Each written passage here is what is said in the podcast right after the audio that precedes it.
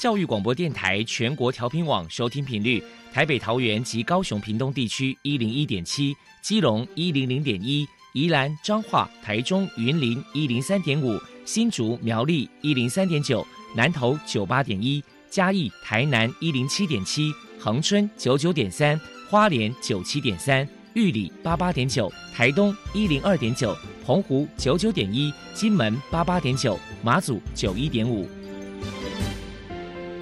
爱是包容，爱是牺牲，爱是分享，爱是服务。因为爱，特殊教育充满了无限的可能。用爱关怀身心障碍同学的未来，用心倾听资赋优异子女的心声。欢迎老师、家长、同学们，大家一起加入特别的爱这个大家庭。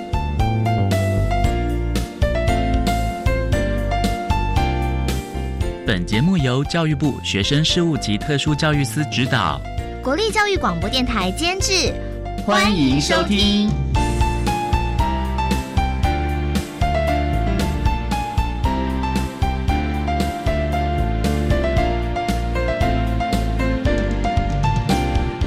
因为爱，我们在空中相会，欢迎您再度收听特别的爱，我是小莹。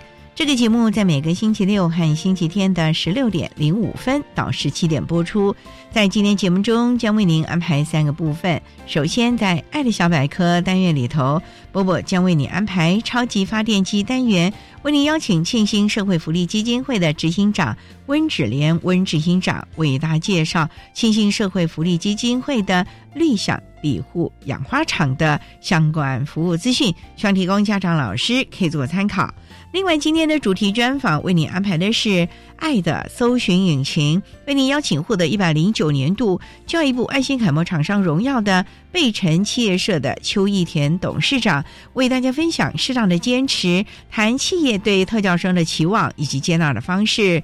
为大家分享了国立花莲特殊教育学校的孩子们在贝城企业社实习还有相关工作的经验，希望提供大家可以做参考了。节目最后为您安排的是《爱的加油站》，为您邀请获得一百零九年度教育部爱心楷模厂商荣耀的启力开发企业有限公司的洪伟全副总经理，为大家加油打气喽！好，那么开始为您进行今天特别的 ID 部分，由波波为大家安排超级发电机单元。超级发电机，亲爱的家长朋友，您知道？有哪些地方可以整合孩子该享有的权利与资源吗？无论你在哪里，快到发电机的保护网里。特殊教育往往相连，紧紧照顾你，一同关心身心障碍孩子的成长。Hello，大家好，我是 Bobo。今天的超级发电机，我们特别邀请到庆兴社会福利基金会的执行长温芷莲女士，来跟大家介绍一下基金会旗下的。原想庇护养花场的服务给大家认识。首先，我们先请执行长来谈一谈清新社会福利基金会成立原想庇护养花场的背景跟目的是什么呢？我们会成立这个原想庇护养花场啊，当时是因为我们董事长本身他就是国小的校长，退休后，然后他在。担任国小校长的过程里头，常常看到有一些身障的小孩找不到工作，然后也没有被妥善的去辅导他们，所以他一直希望说在身障的部分可以尽一份心力。后来呢，因为政府有在推庇护工厂，庇护工厂就是他领有身心障碍手册，可是他没有到一般的就业市场工作，但是呢，他又具有一些工作能力，虽然比较不好，所以我们希望是可以照顾更多身心障碍的朋友。当时会选择养花厂的原因，是因为我们有去评估过，有很多庇护工厂啊，他们做的工作都不一样。像有些可能就是洗衣服、做蛋卷、做吃的务农。那我们去评估了整个台湾省，目前为止啊，几乎是没有有像这样子去成立兰园，然后去种兰花，然后来卖兰花。那因为它的成本真的非常高，所以我们其实也经历了一段很长、很辛苦的日子，这样子。请您介绍一下原想庇护养花场的特色是什么？有哪一些明星商品呢？我们一开始是以代养蝴蝶兰为主。那我们代养啊，它有一个特色，就是我们是同一个 size，因为。蝴蝶兰的带养哈，它有一个整个的循环跟 cycle。那我们最主要是呃负责带养这个区块。那我们从一点五的苗开始带养学习，后来发现我们的兰园有七百平。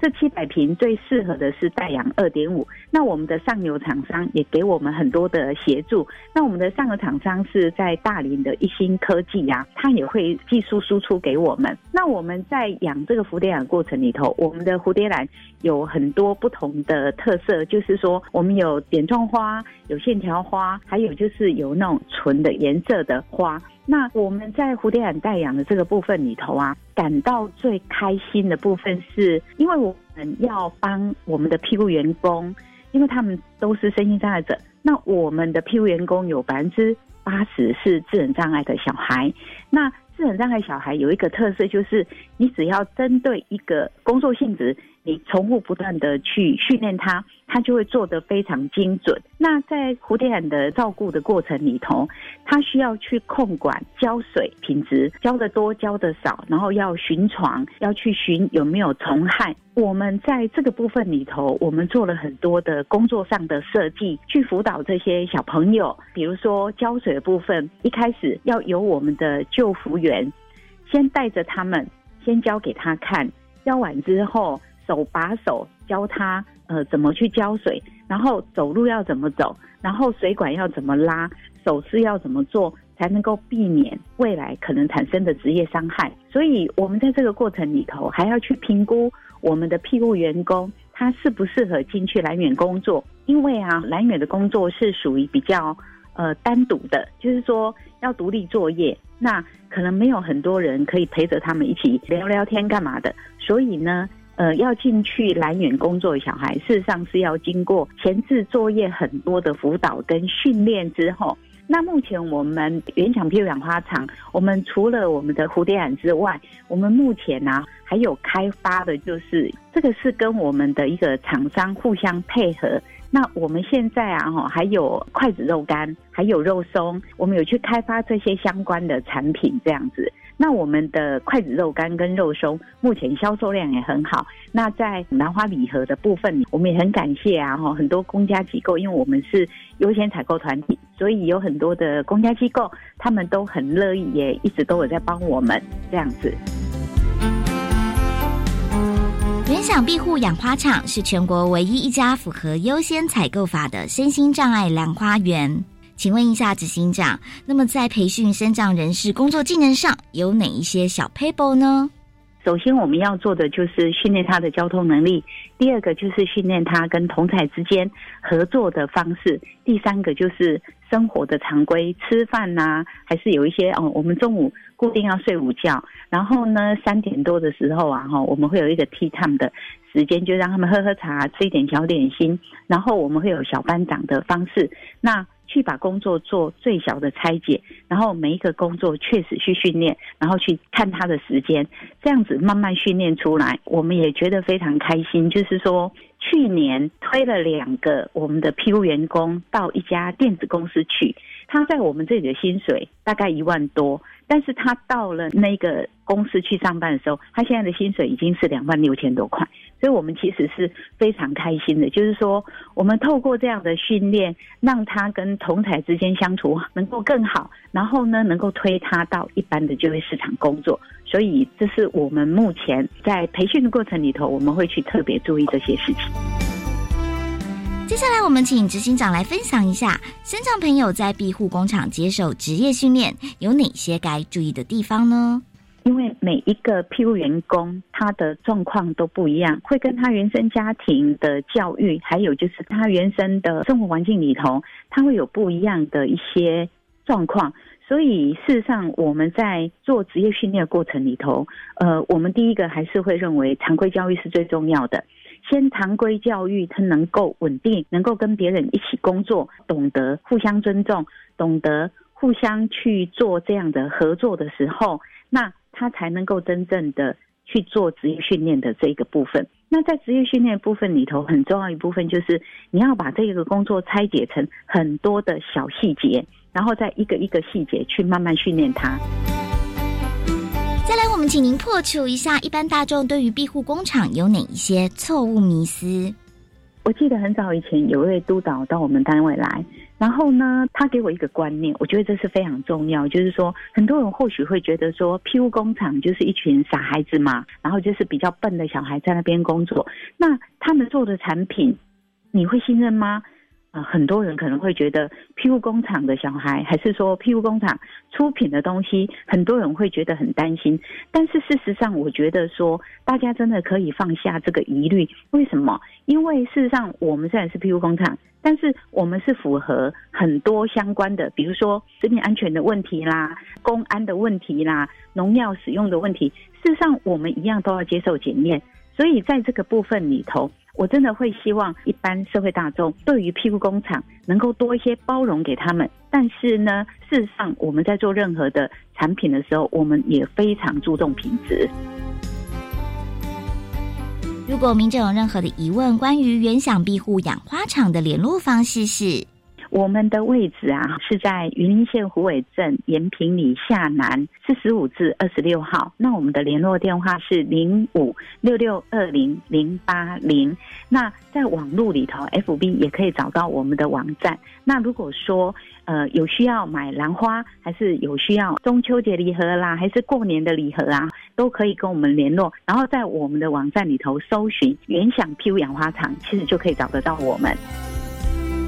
最后，执行长还有什么样的想法想要传达的呢？我想要呼吁社会大众，就是用购买产品来支持庇护工厂，因为庇护工厂里头我们会去做很多的产品的销售。那我们最需要的是社会大众来支持这些产品，然后以产品然后来让我们。可以照顾更多的小孩，因为我们需要有销售、有行销，我们才会有收入。有收入，我们才有办法发薪水给这些庇护员工。所以，真的期待社会大众给我们多一些的支持。比如说，像我们的蝴蝶兰、婚纱喜庆都可以用得到。那像我们的筷子肉干、肉松，像我们今年在年底的时候，就有很多机构，他就是买肉松再去送给别的三西沙的团体，还是弱势团体，还是给长青食堂来使用。所以，真的希望社会大众多给我们一些支持。非常谢谢庆兴社会福利基金会的执行长温芷莲女士接受我们的访问。现在，我们就把节目现场交还给主持人小莹。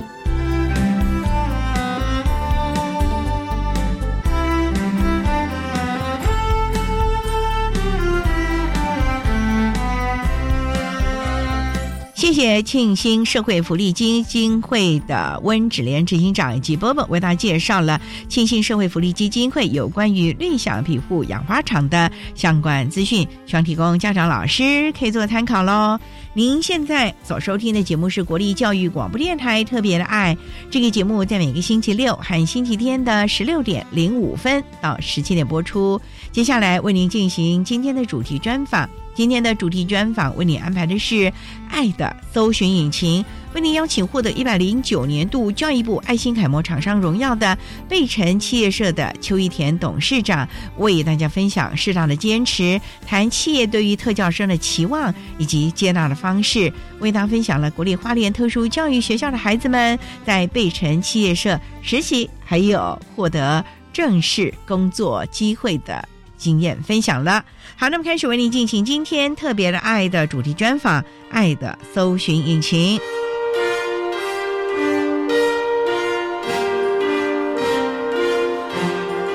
爱的搜寻引擎。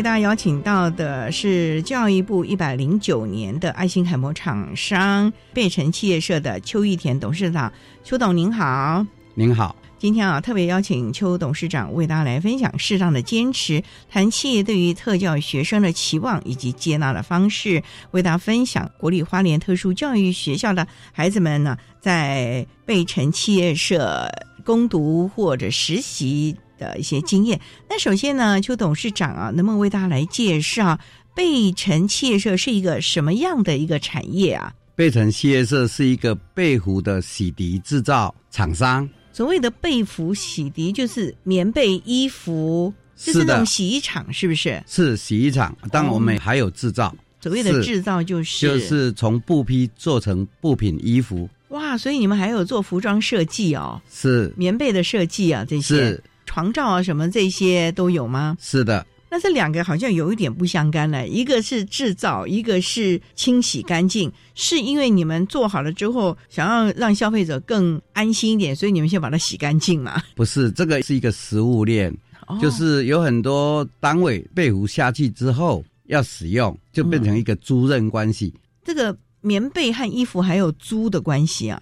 我在花莲成立这个部分，是专门在服务花莲、台东地区的医疗机构，包括花莲慈济医院、关山义理这些医院，他们所有的纺织品都是由我们制造跟洗涤。也就是说，病人的衣服、护理师、医师、手术房的，甚至所有的纺织品所有的纺织品，包括床单、棉被、枕头套，全部都都是是你们呐、都是是。哦，那这个业务量很大呢，尤其是在医院，那它这个清洗的要求、消毒卫生的要求就很大了哦。这个卫福部有一定的洗涤标准哦。规定，是要照着这个流程下去做，有感控标准的，有感控标准，是。尤其在这个疫情期间，是不是要特别特别的注意了？是的，所以这个是不是要经过相关的训练，要有基本的卫生常识，或者是医疗管控的一些训练呢、这个从基本的分流分仓，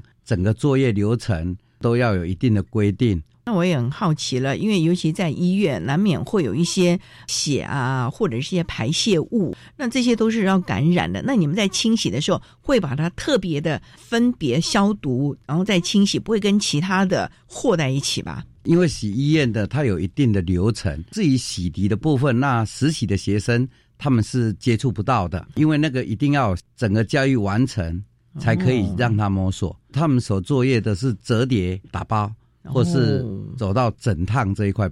邱董事长，你的意思是说，你的企业在花莲、台东都有，可是我知道你好像在北台湾也有，像桃园也有相关的连锁，是不是？是的，会到花莲去弄贝城企业社，是依照我们在桃园母公司城阳国际事业有限公司的理念，落脚花莲。去花莲的目的也是想把我们城阳国际在带领身心障碍这一块，能够往东部推。所以您的意思说，你在母公司在桃园嘛？是桃园这边的时候，也提供了身心障碍的孩子们相关的实习。我们城阳国际事业有限公司在桃园的部分，已经连续十几年得到行政院金展奖的鼓舞跟鼓励。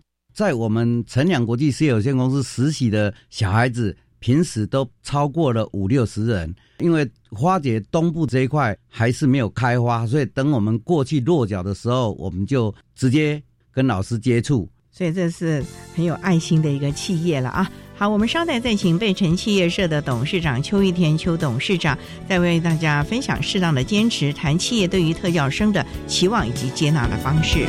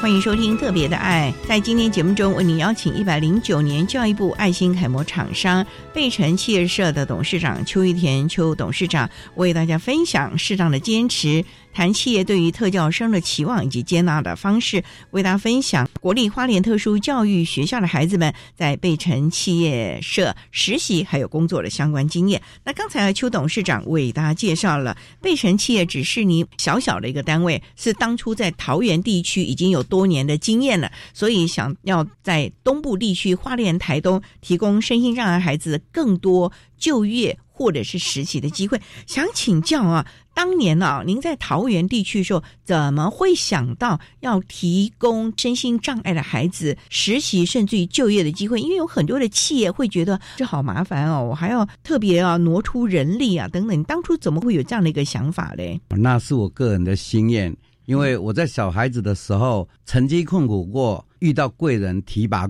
我认为我自己也要有能力，我一定会往这个方向走。所以除了桃园两间母公司之外，在花莲也落脚了。这三年来，因为我个人满了六十岁，几只社会一甲子，我愿意用感恩的心回馈这个社会。所以，我们陆续在一百零八年成立了陈良互社庇护工厂，一百零九年成立了陈良互社信仰爱心庇护商行。接下去，我们愿意朝这个方向，陆续给不同障碍的朋友。尽一下企业该尽的努力，这是我想做的事情。董事长，这不简单啊！除了自己的企业，还有所谓的庇护工厂，意思就是说，你提供这些身心障碍的孩子是很多种障碍类别的咯。你都提供一些什么样的？是智能障碍的孩子吗？还是？刚开始的部分在桃园是桃园启智学校，多年来他们的职能科也保持着在我们公司实习，后来扩展到北部地区新北市，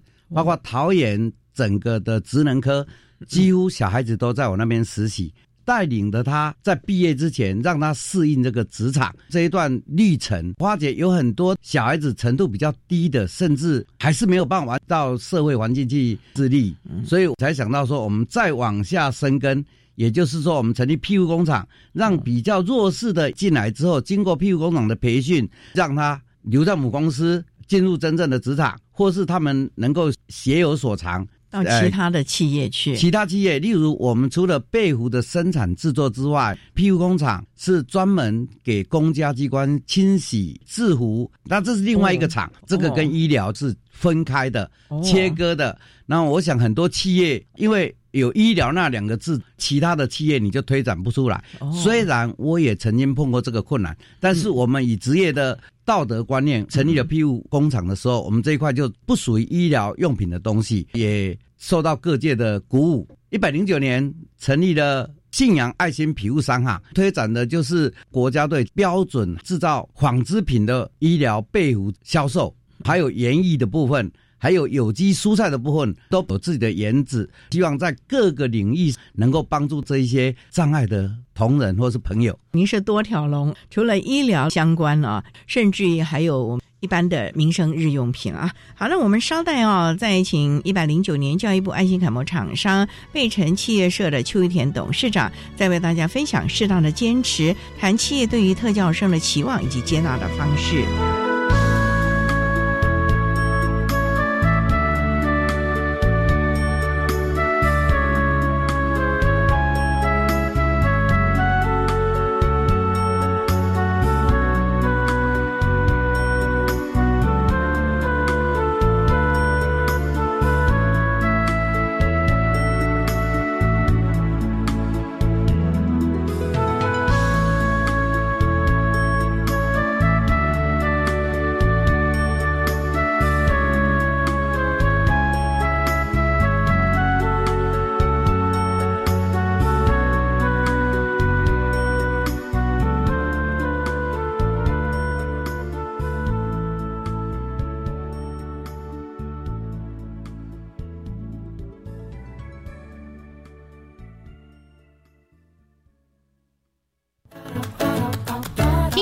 也是寒食节。嗯哼，台湾吃润饼，耶，越南吃汤圆，哦耶，泼水节也称送干节。萨瓦迪卡，苏散万送干，多元文化真有趣。南洋兄弟在这里，幸福北台湾，大你哟！记得每周六日晚上八点到八点半收听我们的节目哦。各位听众，大家好，我是国立台湾师范大学林子斌。校定课程是十二年课纲里面由学校自行规划安排，具有教学目标主题，希望可以形塑学生适性发展跟发展学生潜能的课程。我们希望透过教师社群来开课，培养学生带着走的能力，这个是校定课程最重要的价值跟意义。教育电台让您深入了解新课纲。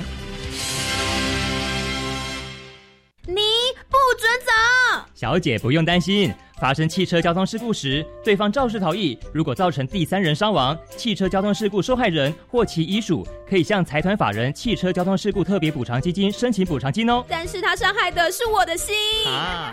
汽车交通事故，对方车辆肇事逃逸致第三人伤亡时，受害人方可以向财团法人汽车交通事故特别补偿基金申请补偿金。若有相关问题，可拨打免付费服务电话零八零零五六五六七八询问。管那么的水，落嘎西木啊！大家好，我们是欧开合唱团。您现在收听的是教育电台。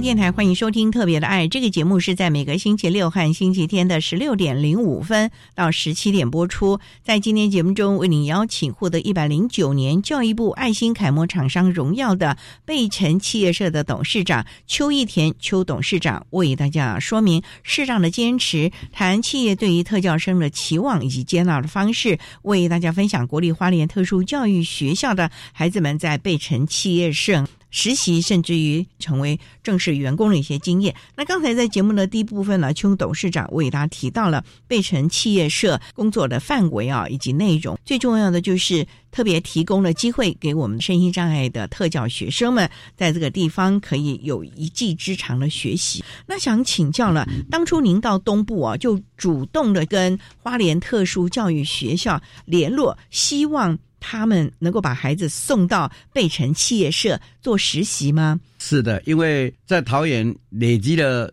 很长时间的经验，所以到了花莲之后，我第一个愿望就希望能把我的理念带到东部去，所以就直接找了花莲特殊教育学校实习团队的老师，马上就来排列实习所有的过程，因为我们这边都是有经验的带领者，花莲那边的老师。他们很辛苦、很认真，所以很快的我们就完成了这个工作。所以很快的就挑选好了适合的孩子，他们可以去做一些什么的呢？就像您讲的啊，在花莲那个地区，你们从事的是比较医疗的，就是医院的服装啦、被子啊等等纺织品的清洁，其实它是有危险性。那您刚才也提过说，不会让孩子做比较有风险的，那可以让我们特教的孩子做些什么样的工作呢？被服洗涤消毒完成之后，在折叠这一块是他们最快上手的。能力比较好的，我们就会让他怎么去分类。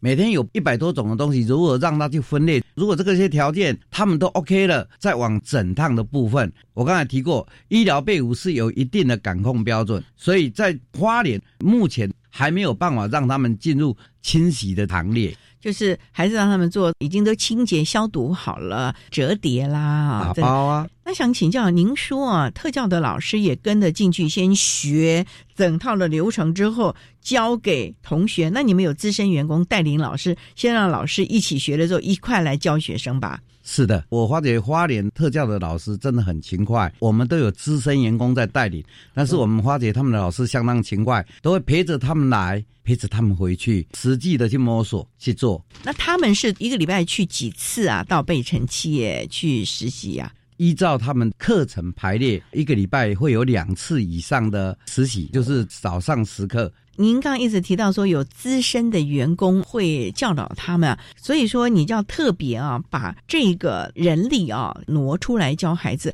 会不会觉得在教他们的时候让人力多了很多？因为我们一般来说，如果你找一般人来做这个工作，会减少训练的时间，而且很快速就上手。可是您带的这些孩子，可能他们要十个人的生产力才能达到一般员工一个人的生产力，那。对于企业来说，会不会觉得这个投资报酬率好像有一点点划不来啊？因为我们企业仍然要永续经营啊，你要能赚钱呐。是哦，要进厨房就不能怕油烟，成本一定会增加。但是只要想去做，就不会去计较这个东西。每天应该工作出来的量有一定的标准，在实习的阶段或许已经把工作延迟了下来，但是。如果没有作业完成，我会让员工加班把当天的工作做完，要额外给加班费了哦。是，哎呀，董事长你太佛心了吧？大概都会有多少学生？每一个学期十个吗？还是二十个孩子到贝城企业去实习？因为花莲地区特教的人员比较少，所以一直都保持十到二十个人之间，不像北部、西部这边学校的名额比较多。董事长想请教了。东部地区的孩子比较淳朴，和北部、西部的你在带的时候有没有什么落差呢？我想，既然他是身心障碍的小孩子，如果你心态放开了，应该都是差不多了。这个都有经过医生他们评鉴过的小孩子，所以带领的部分，如果您愿意，那就没有什么差别了。那您在北部地区、西部地区啊，我们知道有。桃园启智学校嘛，啊，那还有哪一些的学校，你也让他们有机会到你的母公司实习工作呢？桃园地区目前有桃园启智、桃园农工、龙潭农工、清华工商、启英公家，还有淡水公家。大概桃园市的部分，所有的职能科应该都有在我那边。那新北市的也有陆续加入，包括英歌、家子，只要他们愿意，我都 OK。例如最远的还有来自苗栗特教、竹北特教这些师长、校长、老师们，只要愿意，家长愿意，我都可以采纳。苗栗的他们要到你的桃园工厂，他们毕业之后，现在在我那边的苗栗特教还有十个已经正式做我的员工，而且年资还有超过十年的。哇，所以。您在协助这群孩子们的职业养成已经超过十年了，因为你看都已经有十年资历的员工，那已经是更超前了。是哇，真的是不简单。我觉得哈，贝城企业是有这样的社会回馈啊，真的啊，值得我们所有的企业界做一个参考了。好，那我们商量再请获得一百零九年教育部爱心楷模厂商荣耀的贝城企业社的邱一田董事长，再为大家分享适当的坚持，谈企业对于特教生的期望以及接纳的方式。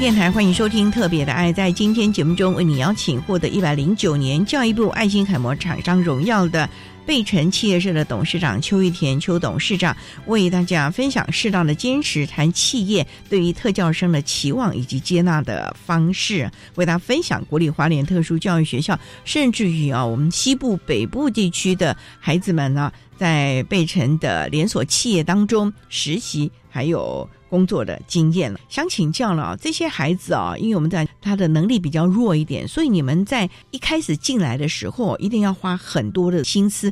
可是这些孩子啊，有时候难免嘛，还是会有情绪的部分。那你们要怎么样的来导引他们呢？虽然有资深员工，还有老师也在那个地方啊，可是您刚也提到，这些孩子有的是毕业之后成为你的正式员工十年之久了耶，那他甚至于不辞辛劳的。这么远的啊，他总是有情绪或者是其他的问题吧？就是一般人也会有这个问题啊。你们怎么来协助辅导呢？我想我们正常人都有情绪，更何况他们是一群领有身障的朋友，这个天天都一定有插曲，日日都一定有故事。那么你愿意去做，你就只能用平常心。你要让您的员工也愿意带领他们。我想采用跟接纳。这是不同等级的，从采纳让他进来，到接纳他们，接下来跟他们生活在一起，让他们减少了情绪，活在这一个工作团体之中。有的毕业了，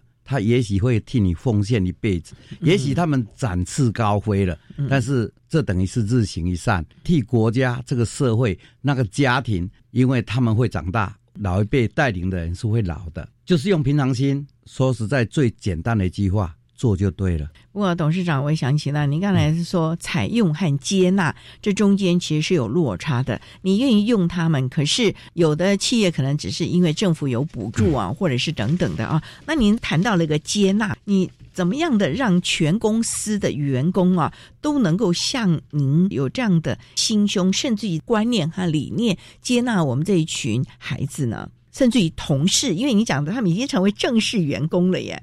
我想每一个都有情绪哈，人家说友善哦，真的不是用嘴巴说的，是要真真实实的去认同跟接纳。好，谈到接纳，在这个过程之中，生障者他们的动作一定会比较慢，反应一定会比较慢。但是术业有专攻啊，你只要教他一个单纯的动作，人工心呐欢喜，菜就好吃；心若欢喜，菜就好吃。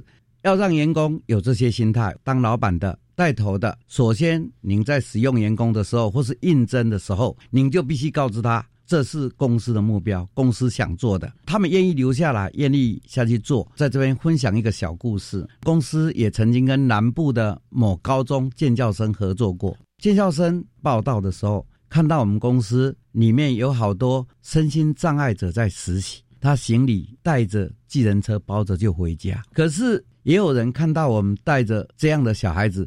很高兴的融入，很多叛逆的小孩子看到生长者都这么勤快，他们改变了观念，开始认真面对这个人生。所以有好就有坏，只要在我公司的，他们必定会认同这一块，他们才会留下来。所以这是我们晨阳、我们贝城企业社在走的路，愿意走的路，一定会走的路。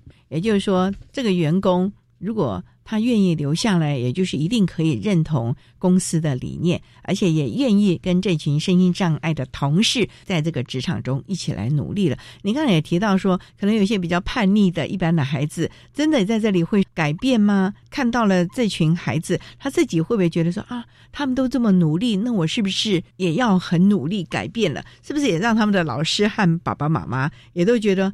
哇，没想到我们教了那么多年了，竟然到了晨阳和贝城企业，孩子就改变了。父母家长是不是也都非常的感谢你啊？其实这个故事真的很多，我在这边就分享一个。曾经有一个在北部商职的小孩子，爸爸是银行的乡里，但是因为他的叛逆，所以他时常离家出走，爸爸被他气到心脏开刀。可是，在一个偶然的机会，他进来我们公司打工。因为他不喜欢上课，不喜欢读书。他在我们那边三个月，看到我们带领这一群身心障碍小孩子，他开始改变，不再逃家了，开始认真读书。我想是一个私立商职的小孩子，是一个末班班的小孩子。结果他毕业直接考大学，而且他上了国立大学。这样的例子很多。因为时间的关系，有机会我绝对愿意跟大家分享。所以说，企业家、企业团体，你们真的不要去烦恼受到哪些伤害了。有好就有坏，付出老天爷应该会给你回报。因为事实上，你看到这群孩子们他们的付出啊，这也是最好的回报。尤其又看到他们的家庭啊，整个因此而改变了。因为这些孩子未来很可能是他们家里的主要经济的来源呢。有这样的情形吧？因为我们过往的经验当中也有很多耶。他后来他的收入啊，支撑了整个家庭了耶。有的，我刚才说故事很多哈。目前我那边就有一个属于聋哑的小孩子，全家应该有五张身心障碍的执照，所以他们都领着国家的补助。他在一年换了几十个老板的情形下，在我的企业他停留下来了。他已经做满三年了。现在全家的房租支出、柴米油盐酱醋茶，就靠他一个顶着。这个就会让我觉得很窝心呐。你给了他钓鱼的方法，而不是直接给他鱼吃，告诉他，其实你努力一定会有收获，而且只要你努力，其实会改善你的生活的。这也是我们啊一直很期望的，就是对我们声音障的孩子，我们期望是给他一个工作的机会，而不是一些所谓的补助，让他能够很有尊严的生活着啊，甚至于啊，因为他的收入让他的人生有了不同的改变啊。这也是我们教育部期望有更多的企业啊，能够提供相关的工作，不管是实习或者是成为正式员工的职场的工作了。我觉得这都都是大家一起要努力的了啊！好，我们稍待再请获得一百零九年教育部爱心楷模厂商荣耀的贝城企业社的董事长邱玉田邱董事长，再为大家分享适当的坚持，谈企业对特教生的期望以及接纳的方式。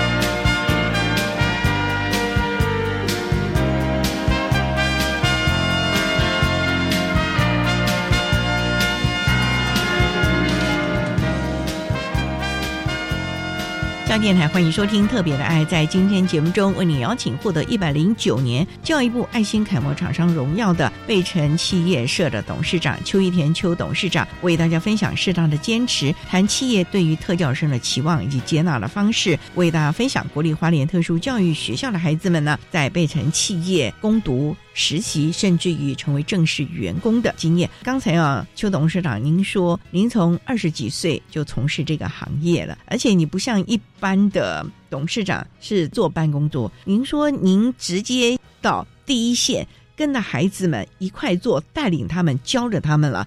你这样子不会很辛苦吗？因为你的企业那么大，你还自己跑到第一线，当初是什么样的想法？你要以身作则了呢？我想站在上面的。自己下去做，下面所属员工才会跟着下去。带着身心障碍的小孩子，不管正式员工、实习的、来打工的，我都保持着我要让他们完成自己肩膀可以挑起来，男人没有后悔的权利。嗯，这是我想做的，所以我。即使现在六十几岁了，我每天还是带领着他们在现场直接训练他们。家人没有意见吗？四十年呢，因为你做的感觉比其他的董事长辛苦多了，而且你用了那么多的身心障碍的人士，你大概有多少员工是属于身心障碍的？现在包括 P 五工厂，从实习跟正式员工人数应该超过一百个身心障碍者。哇！那我所有的企业。因为我从事的不是只有医疗这一块，食衣住行，我能够想出来可以帮助这些弱势者，我就会想办法去开创。您说家里面的人会不会反对？刚开始是会的，但是滴水可以穿石。我认为我们的良妻跟我们的小孩已经完完全全跟我一样融入了这样的环境，跟愿意放送这样的爱心，也愿意亲身下去做。所以整个家族也都支持你寥落下去了啊！不过这是一种爱的，而且是这种欢喜做的这种的感觉了啊！不过您刚才也提到了说，你还有其他的企业，例如庇护工厂了，还有像一个商店的那个是让孩子可以做什么工作？那他可能就跟你的洗衣、整理、叠衣服就不一样喽。是我最近又在成立一家太阳爱心补给站，这是从事米食文化公司，有资深员工对泰式米食文化少糖、少盐、少油的功力相当的好。依照我个人平常在做茶艺馆或是咖啡专卖店的经验，我也希望。这个店我能够很快的成立，让这些米食文化的手艺能够传承给有兴趣又刚好适合的身障朋友，让他们将来也可以谋得一技之长。你还开茶艺馆和咖啡是啊，这些都有禁用身心障碍的人士吧？是因为在做茶艺馆的时候有禁用到这样的小孩子，我发觉这是可以的。咖啡馆的部分。成立过，在作业的时候也曾经有这样的小孩子接触。我想，既然他们都可以，我能力所及，愿意开这样的一家店，让他们来发挥。董事长，我想请教，从二十多岁就带领这个孩子，也都十几二十年了。你发觉像这些身心障碍的孩子，如果他真的投入心力，而且把这当做另外一个家的时候，很多人觉得说，这群孩子很忠心，而且。你告诉他要做什么事情，他不会偷懒，也不会给你打折扣。真的会有这样的特质吗？我刚才说过哈，术业真的有专攻。嗯，我曾经有培养过的小孩子，他们整烫衣服被单位主管指定要让他烫，也就是他烫出来的比我们正常人烫的还要漂亮。所以只要让他们下去摸索，最主要他们愿意摸索，家长也愿意放手，这是有机会的，而且机会还蛮多的。那你会对他们有一些什么特别的要求啊？例如说准时上班下班啦，中间不可以偷鱼摸懒啦，要请假要事先告诉等等的啦。公司一定有公司的规定，身心障碍者刚开始能够百分之百做到，那真的是有困难点。所以在他们实习的过程之中，这就是一个传承，从学校踏进职场，离开了同学。走到一个陌生的职场，这个实习的过程，教育部在这方面也推广的真的还不错。这个衔接点啊，真的是很重要。如果失去了这个衔接点，有很多是没办法的。所以我陆续成立 PU 工厂，也是在衔接这方面的不足。因为很多小孩子并没有踏入职能科，或许他们窝在家里，或许他们走了别条路，但是他们步入职场之后，就一直半强迫之下，那最后面。还是离开，这样是不好的，所以我在补这个洞，我要继续往这个方向走下去。也就是您的企业啊，针对了孩子们各种不同的需求，有需要支持性就业的，或者是比附性就业的，你都会提个工作的机会。重点就是这个孩子自己本身有没有这个意愿了，以及家庭后面的支持度够不够。让这个孩子能够在您所提供的环境中一步一步的、慢慢的稳定下来喽。是的，小孩子、家长、家庭，还有师长，当然还有企业，这多方面如果都能够多关心一点、多用一点，成功的几率真的很高。将近四十年的经验了，有这群身心障碍的学生跟一般的员工一起工作，你也发觉说，其实对于你公司的成长并没有很大的影响，反而因为有了这样一群人在这里共同努力，反而业务更多元了，是不是？也开拓了你过去在当初创业的时候没有想到的更多的产业了，是不是？当然有无心插柳柳成荫的感觉啦。当然有利，真的会有弊，还是我刚才讲过的，放开做就对了。放开做就对了。我们也真的期望啊，我们其他的企业界，你不一定是大公司或者是一个企业，你可能是一个小的店面等等的，或者一个小小的产业呢，都希望你有这样的一个机会，提供给我们生意这样的孩子了啊。那今天我们也非常的谢谢获得一百零九年教育部爱心楷模厂商荣耀的贝城企业社的董事长邱义田邱董事长，为大家分享了适当的坚持谈企业对特教生的期望以及接纳的方式。非常谢谢你，邱董事长。谢谢。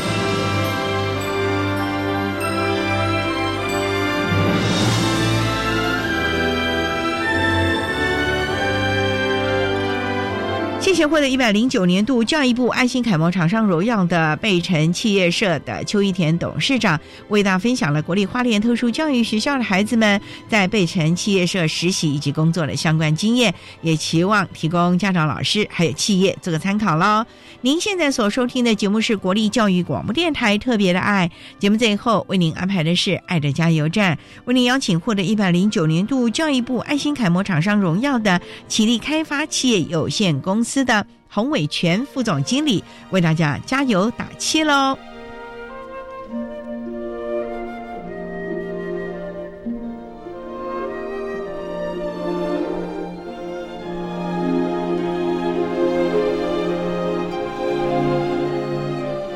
爱的加油站。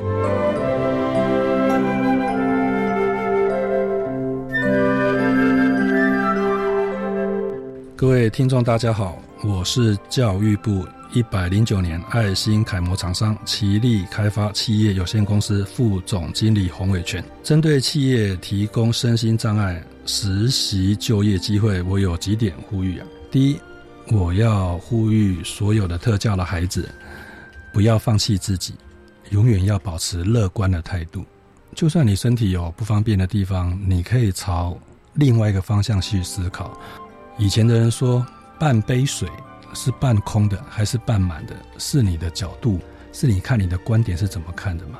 而且现在的社会工作形态、商业模式这么多元，连在 YouTuber 人在录影片，那个都可以赚钱的方式。所以只要你喜欢，你就去试，不要怕，就去尝试。现在台湾的社会越来越多元，霸凌歧视的行为越来越少，关怀跟帮助越来越多。所以勇敢的去尝试，不要担心，也呼吁家长们不用因为自卑、保护过头而不给孩子机会。你相信他，他绝对可以做的超乎你想象的好。另外呢，我也想呼吁社会上的企业，当我们有小小所成的时候，也许我们提供一个小小的平台，对特殊的孩子而言，却是一个大大的舞台可以发挥。一路走来。我们如果可以用这个心去对待周遭的每一个人，我相信我们的社会一定会更和谐、更圆满。谢谢大家。